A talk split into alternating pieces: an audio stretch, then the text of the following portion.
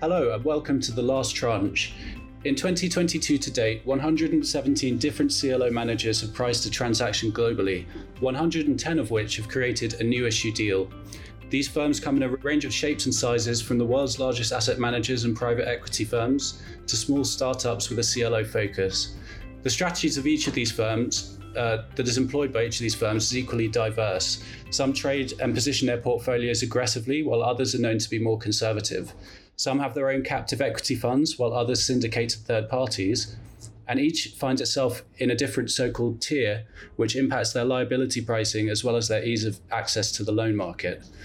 So, what is the uh, diversity of the manager base truly like? And what strategy makes uh, most sense for a challenged credit environment like we're heading into? And is the manager base likely to shrink or expand in the future? Here to discuss, I'm joined by John Wright, who is Managing Director at Bain Capital Credit. Uh, Bain is both a manager of CLOs and an investor in third party CLO debt and equity. Uh, John, thanks for joining the last tranche. Thanks for having me, Hugh. I'm happy to be here. So, the number of CLO managers has expanded pretty rapidly in the last few years. Would you say it's harder to differentiate yourself as a manager than it used to be? You know, I think the ability to differentiate as a manager really comes in a lot of different forms and it can be market dependent. I think um, when we look at the CLO manager landscape, one of the great things that we recognize, certainly as an investor in CLOs, is that there's no single formulation for what makes a CLO manager successful. When we think about different types of managers, usually we, we categorize them in two ways. One is by how they stylize their portfolio management, meaning how diverse are their portfolios, um, the scale of their team, how deep of a credit underwrite are they willing to do, and also how do they take risk? How concentrated is it? How industry focused is it? Um, and that's a big part of understanding what's going to drive performance. But the second piece really is thinking about the size of the manager and their scale. And that can be especially relevant during periods of volatility like we're in right now, where uh, being a larger manager, having a larger debt following um, really gives you access to the market when smaller managers may be shut out or may not be able to issue at levels that are economic. And so uh, in the current market, I think scale is a key benefit.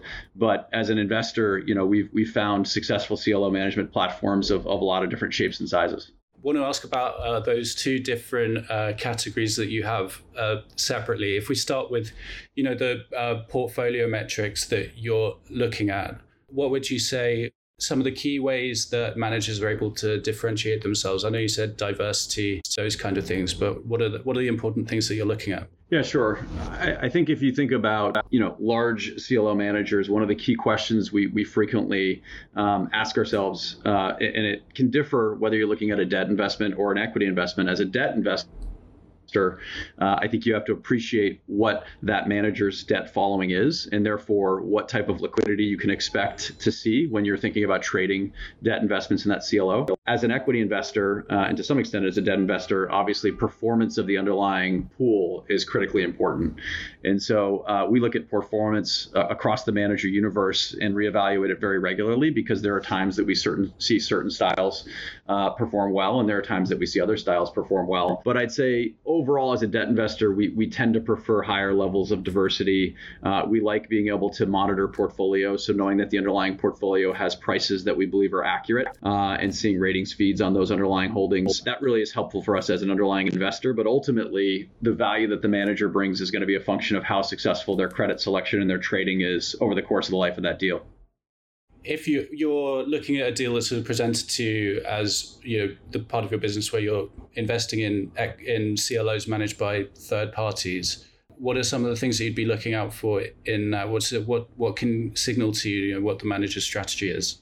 The first step is is obviously always talking to the manager and hearing them describe how they think about taking risk and pricing risk, uh, as well as how they describe their ongoing management and turnover of the portfolio. But critically important in our formulation or our approach to investing is then reconciling that with what they actually own in their portfolios and what our internal view is of those underlying names.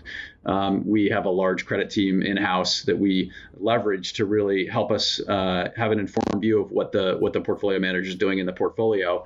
And the reality is, it's not the case that our credit team has to be perfectly comfortable with every name that another manager is choosing. However, there is a nuance to being able to go through these portfolios and understand whether the manager is taking risk in the form of concentrated single name positions or concentrated industries, or whether the manager is taking their risk in the form of going down in liquidity and maybe smaller issuers, or whether the manager is skewing the portfolio toward one ratings type or another. And so there's there's a lot of differences in terms of being able to reconcile the way the manager articulates their approach and how we see that playing out in the underlying portfolio. And then I suppose following on from that, you if you if you take a view of a manager or a particular manager or particular CLO as being of more concentrated, maybe has higher risk than some of the others, as an investor, you're, you're building a portfolio them yourself. Is it the case that you know you you want a sort of mix of riskier and less risky managers, or is it is it more the case that you'd uh, you know want to sort of have more more invested with deals that you perceive as being you know a bit you know, more of a balanced conservative approach?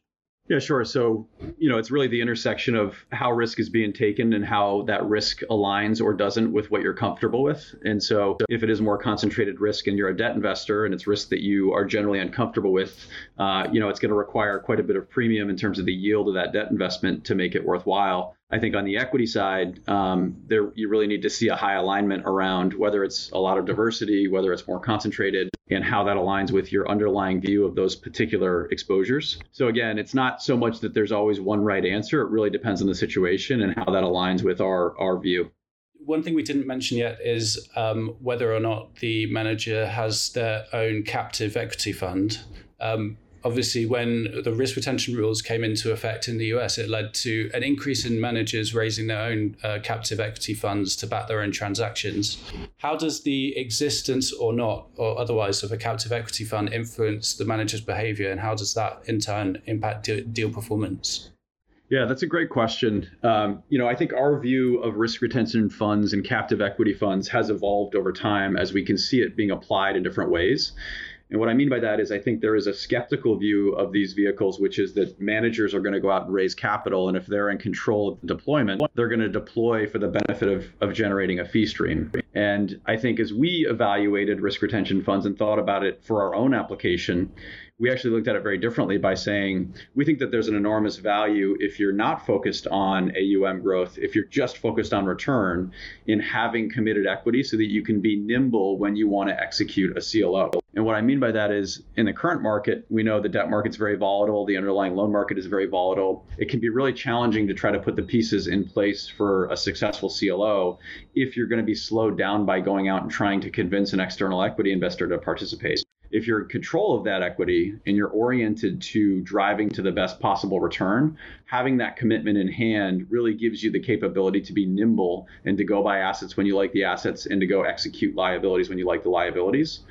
So our view is is that having that committed equity when paired with a manager who is aligned around generating the right return is critically important in terms of driving a successful outcome in the current market leading on from that, it's possible to manage your deal either in favor of your equity or in favor of your of your debt. Uh, since you both have debt investments, you're also a manager and you have the equity investments. How do you perceive the balance of those competing interests? Sure, that's a question we get from investors. And uh, as a manager, I would say that we don't view decisions around, you know, being favorable to the equity and therefore unfavorable to the debt, or vice versa. I think we try to make decisions as a manager that we believe add value to the structure of the CLO, and that does benefit both equity and debt investors. And so being an investor in the equity tranche as a you know risk retention or committed equity investor as well as being a manager is very helpful in terms of execution of the deal. It also aligns interest in our view uh, with both equity and debt investors because we are focused on return. So you know we don't manage our CLOs in a way we, we um, that we over concentrate risk that we think that we take a swing for the fences approach. We actually invest our portfolios in a way and manage them in a way that we're focused on long-term returns long-term attractive net interest margin, and that is a benefit that serves not just the equity but also the debt. Another difference between managers that you already touched on is the scale of a platform. Um, often you'll hear some of the biggest managers will say that they've got you know better access to the debt markets. They're more liquid names um, that can benefit them in terms of uh, equity arbitrage, in terms of performance. And then on the other hand, smaller companies will say they're not having to buy every loan that comes out. They can be a bit more discriminating when it comes to the investments they make. What's your take on this? How does a manager's size affect their behavior and their performance? Yeah, that's a great question. I think scale is is very important in markets like the one that we're in right now. It's important in a lot of markets, but especially in the one that we're in right now. And the reason for that is you have to be able to access debt markets to be able to create a CLO. And um, as I think about our platform, we like to think of ourselves really in the sweet spot. And what I mean by that is we are big enough and have a long enough history that we have the following of the debt market, uh, and we can and we, we can issue in challenging environments. However, we're not so big that we feel as though we have to compromise on credit selection. We do have a large team. We do have very diverse portfolios, but um, we still own a vast minority of underlying issuers in the loan market. So we're still remaining very selective. I think your point on small managers, uh, you know, not having uh, being as stretched from a name count or from a selection perspective can be true to some extent, but the reality is if you can't access the market on economic terms, it's not really much of a benefit uh, to be able to deliver. So um, I think there's truths truths to both points, but I think that there is a happy medium, and that's that's where we see our platform. So um, I want to ask as well where, where you see yourself sitting on the spectrum of some of the other you know, portfolio metrics that we asked about. I mean, um, not just in terms of size. I know we I checked this earlier. Bain's the 16th largest CLO manager according to our own uh, rankings at Creditflux. Mm-hmm. But in terms of the range of metrics, you know, diversity scores, um, uh, whether you perceive yourself as being more aggressive or more conservative, um, where do you position yourself within that universe?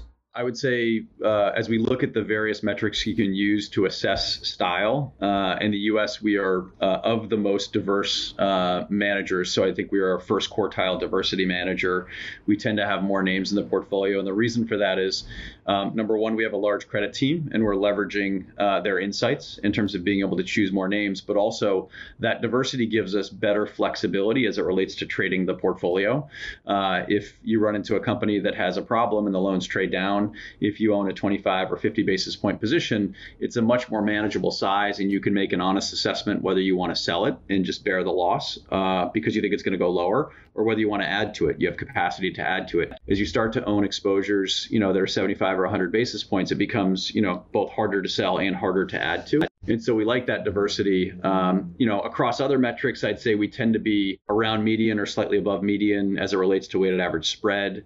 I'd say ratings quality, it depends on the metric, but we tend to be around the middle of the road. But we do focus on trying to minimize what our tail exposure looks like, both in terms of discounted assets, but also um, lower rated uh, uh, exposures. And within those tails, we try to maintain uh, diversity as well let's talk about where things are in the market right now. It's been relevant to everything we've said already, but um, yeah, we want to get into some of the those dynamics specifically. So it seems to be consensus that the U.S. economy is heading to a recession.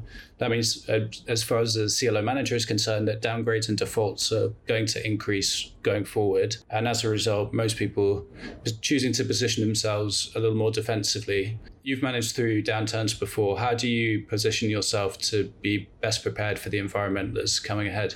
I think there are uh, some things you can do uh, from a top down perspective, but ultimately, our, our, key focus is really ensuring that we're being conservative enough in terms of modeling the underlying companies and doing that bottoms up work. And so we've undertaken a pretty significant uh, re underwrite of our portfolios from a bottom up perspective, thinking about what top line and EBITDA implications may be, as well as how the increase in borrowing cost is going to affect companies, uh, both from a free cash flow perspective, but also um, from a liquidity perspective.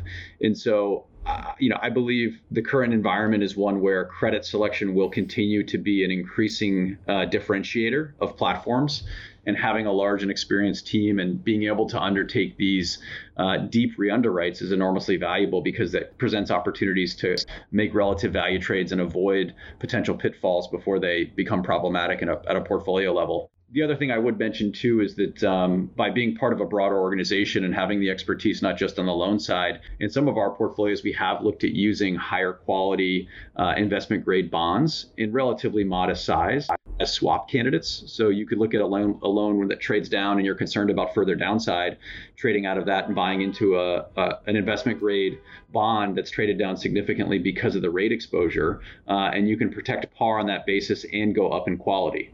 Uh, so that's a trade that we've made in some of our CLO portfolios where we have that flexibility.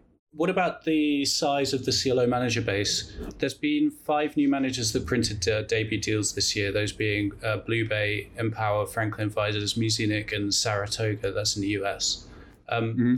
At the same time, you know, there's a lot of consolidation in the industry, a lot more than recent years. I mean, last Monday, the news broke that uh, Credit Suisse Asset Management may be seeking a buyer uh, but there's a number of firms, big and small, that have uh, sold their platforms. We're hearing about others that are looking into it. Uh, what do you see as the direction of travel? Are we likely to see more new firms come up, or is it that there's going to be more consolidation that shrinks the manager base? Sure. I think there's a short term and long term answer there that are slightly different. I think in the short term, given the dynamics we mentioned about how challenging it is for smaller managers to be able to issue deals on economic terms, I think we're less likely to see new managers popping up uh, during this period of volatility. I think we're also likely to see further consolidation. Uh, I think the benefits of scale really, really come to bear uh, in markets like these, and, and with a number of large CLO managers being uh, a part of firms that have publicly traded equity, they have a currency they can use to acquire smaller managers and, and get value on their public equity uh, on the backside. So I think we're going to continue to see that consolidation in the short term term. Over the medium or longer term, as the market uh, recovers and gets uh, to a place where it's more normalized issuance, I do think we could then see new managers coming back. Uh, you know, I think the the the formulation for creating a successful manager requires that market to be open, but it also requires a lot of other pieces, including you know a large team and quite a capital investment, as well as uh, a significant equity commitment. Uh, but I would expect that once the market is normalized, we will see new new managers coming back uh, at that point. Yeah, what are some of the market dynamics that lead to the consolidation of the kinds that we've been seeing? I know, you know, some of the managers that sold already they sold pretty large uh, valuations, so it's clear that investors are willing to to pay up for a CLO business. Yeah, I think the, the valuation will um, be driven by uh, by market dynamics, but I think there is clearly a value and a multiple that's assigned to the steady cash flows that can be generated from CLO management fees, and that's something that gives uh, you know certain types of, of buyers, uh, potentially traditional asset managers, an avenue into the alternative space, while also giving, from a financial standpoint, a stable uh, revenue base. And so I think there's a lot of reasons why that's attractive. Not to mention the growth prospects there, thereafter that said, uh, you know, I think consolidation also in and of itself from one CLO manager to uh, acquiring another, there is again a benefit of scale. So if you're a small manager, even if you have some equity commitments, but you're unable to deploy them because you can't access the debt market, um, I think that's only going to last so long before those managers decide to potentially join uh, and become a part of a larger a larger platform. Yeah, so I mean, it's it's likely there's to be both uh, new managers and buyouts. Then maybe in the uh, short to medium term. Uh, is it fair to say that there's an optimal uh, number of CLO managers it's around the sort of 110, 120 level that the market currently finds itself at? Yeah, I'm not sure that if that's the the natural optimal number. Although I ha- I do think that's been a relative relatively stable number for the last few years. I think it's important to appreciate that that this year a majority of the CLOs that have been issued, I think it's uh, north of 55 or 56 percent of the CLOs that have been issued this year have been issued by the 20 largest managers. So while it's true, uh, you have you know close to 100 managers who have been active this year. Um, you know the vast majority of the of the activity is concentrated in the top 20 20 or so managers. John Wright, Managing Director at Bain Capital Credit. Thank you so much to, for joining the, the last tranche today. It was really interesting to hear your views on what's a very interesting time for the market. So thank you. Thanks very much for having me, Hugh. It's been a pleasure.